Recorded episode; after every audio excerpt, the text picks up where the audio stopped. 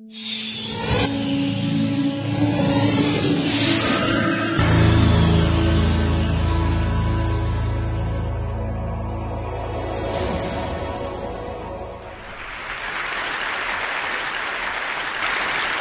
right, so like all good stories, this starts a long, long time ago when there was basically nothing. So here is a complete picture of the universe about 14 odd billion years ago. All energy is concentrated into a single point of energy. For some reason, it explodes, and you begin to get these things. So you're now about 14 billion years into this. And these things expand and expand and expand into these giant galaxies, and you get trillions of them. And within these galaxies, you get these enormous dust clouds. And I want you to pay particular attention to the three little prongs in the center of this picture. If you take a close up of those, they look like this. And what you're looking at is columns of dust where there's so much dust. By the way, the scale of this is a trillion vertical miles. And what's happening is there's so much dust, it comes together and it fuses and ignites a thermonuclear reaction. And so what you're watching is the birth of stars. These are stars being born out of here. When enough stars come out, they create a galaxy. This one happens to be a particularly important galaxy because you are here. And as you take a close up of this galaxy, you find a relatively normal, not particularly interesting star. By the way, you're now about two thirds of the way into this story. So this star doesn't even appear until about two thirds of the way into the story. And then what happens is there's enough dust left over that it doesn't ignite into a star, it becomes a planet. And this is about a little over 4 billion years ago. And soon thereafter, there's enough material left over that you get a primordial soup, and that creates life. And life starts to expand and expand and expand until it goes kaput. Now, the really strange thing is life goes kaput not once, not twice, but five times. So almost all life on Earth is wiped out about five times. And as you're thinking about that, what happens is you get more and more complexity, more and more stuff to build new things with. And we don't appear until about 99.96% of the time into this story. Just to put ourselves and our ancestors in perspective. So, within that context, there's two theories of the case as to why we're all here. The first theory of the case is that's all she wrote. Right? Under that theory, we are the be all and end all of all creation. And the reason for trillions of galaxies, sextillions of planets, is to create something that looks like that and something that looks like that. And that's the purpose of the universe, and then it flatlines. It doesn't get any better.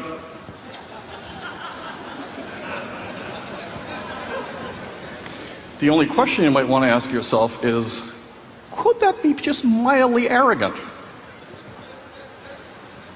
And if it is, and particularly given the fact that we came very close to extinction, there were only about 2,000 of our species left a few more weeks without rain, we would have never seen any of these.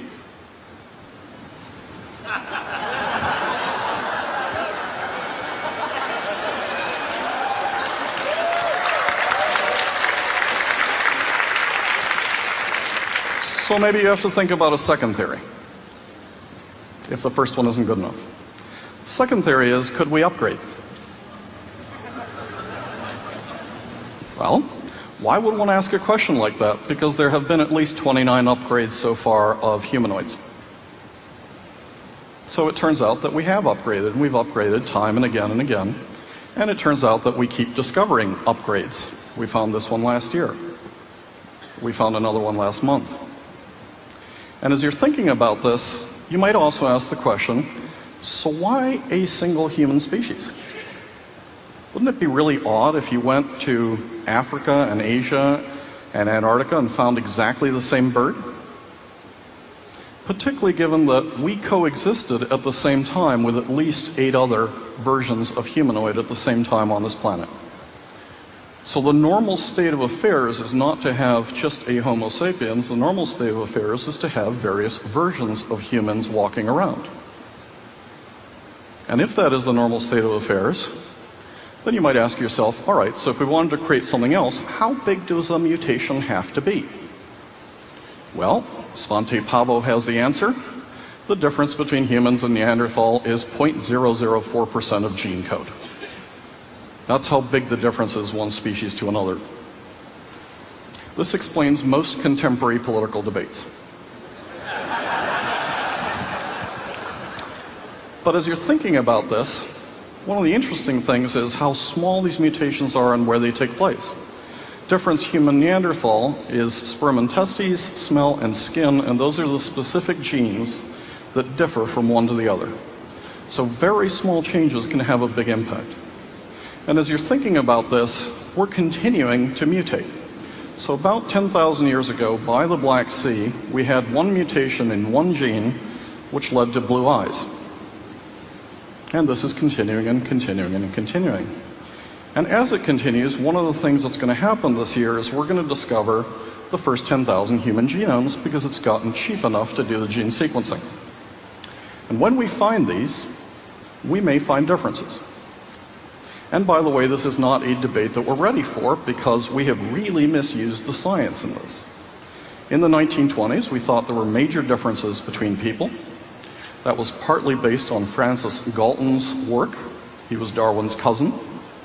But the US, the Carnegie Institute, Stanford, the American Neurological Association took this really far. That got exported and was really misused. In fact, it led to some absolutely horrendous treatment of human beings. So since the 1940s, we've been saying there are no differences. We are all identical.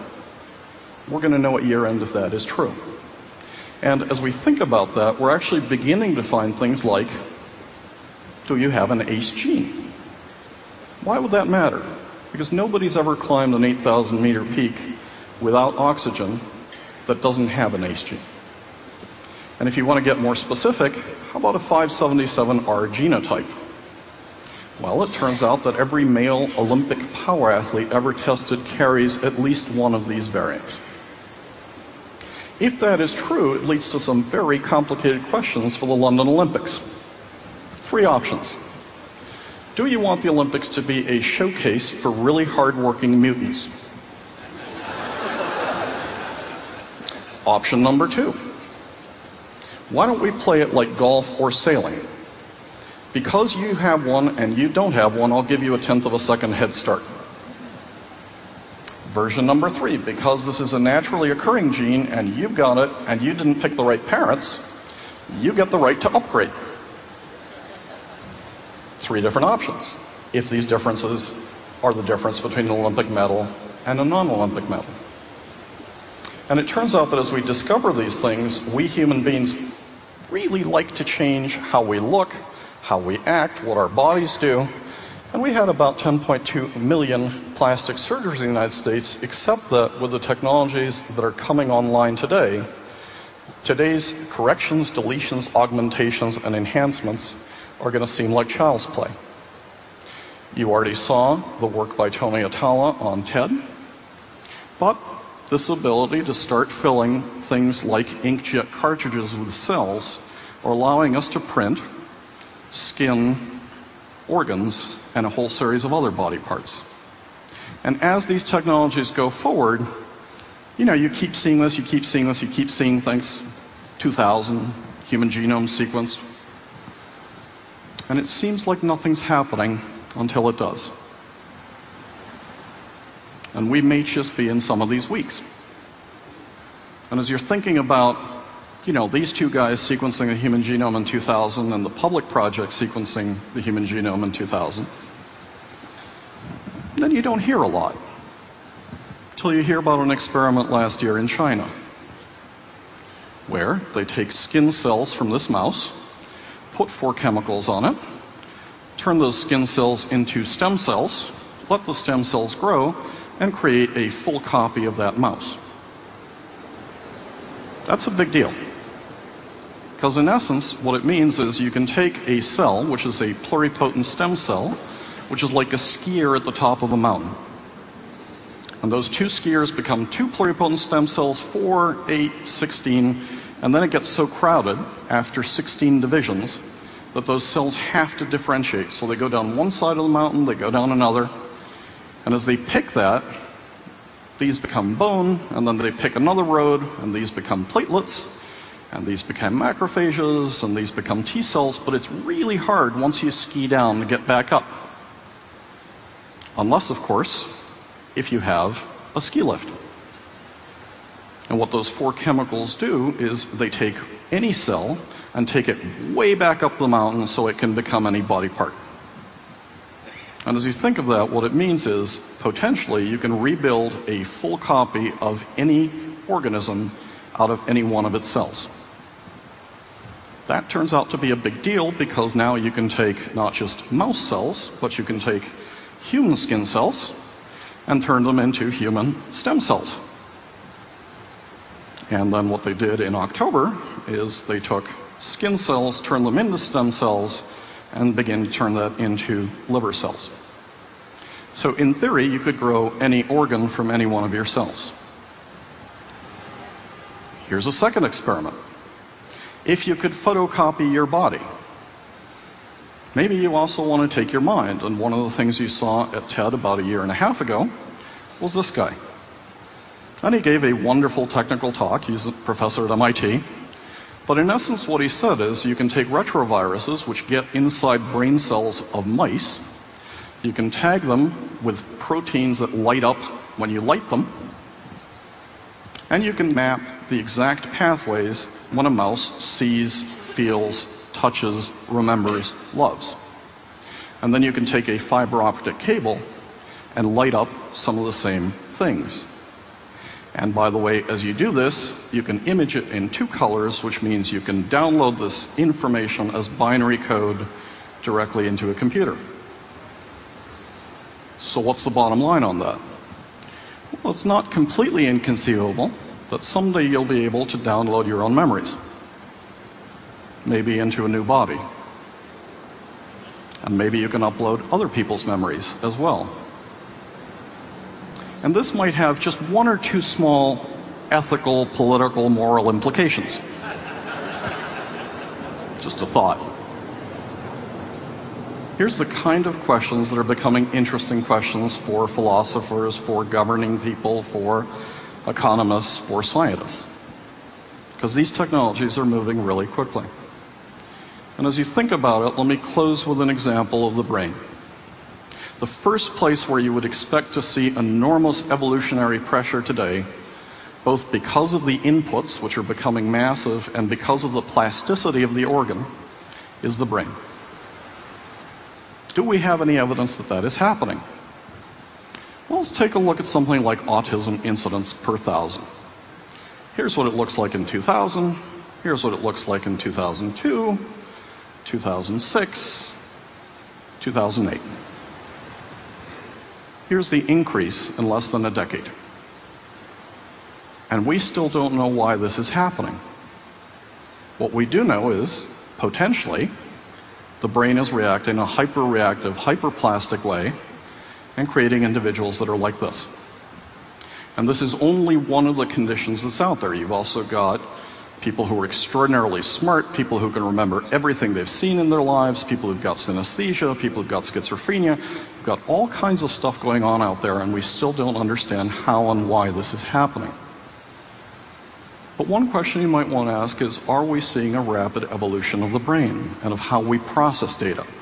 Because when you think of how much data is coming into our brains, we're trying to take in as much data in a day as people used to take in in a lifetime. And as you're thinking about this, there's four theories as to why this might be going on, plus a whole series of others. I don't have a good answer. There really needs to be more research on this. One option is a fast food fetish. There's beginning to be some evidence that obesity and diet have something to do with gene modifications which may or may not have an impact on how the brain of an infant works. A second option is the sexy geek option. These conditions are highly rare.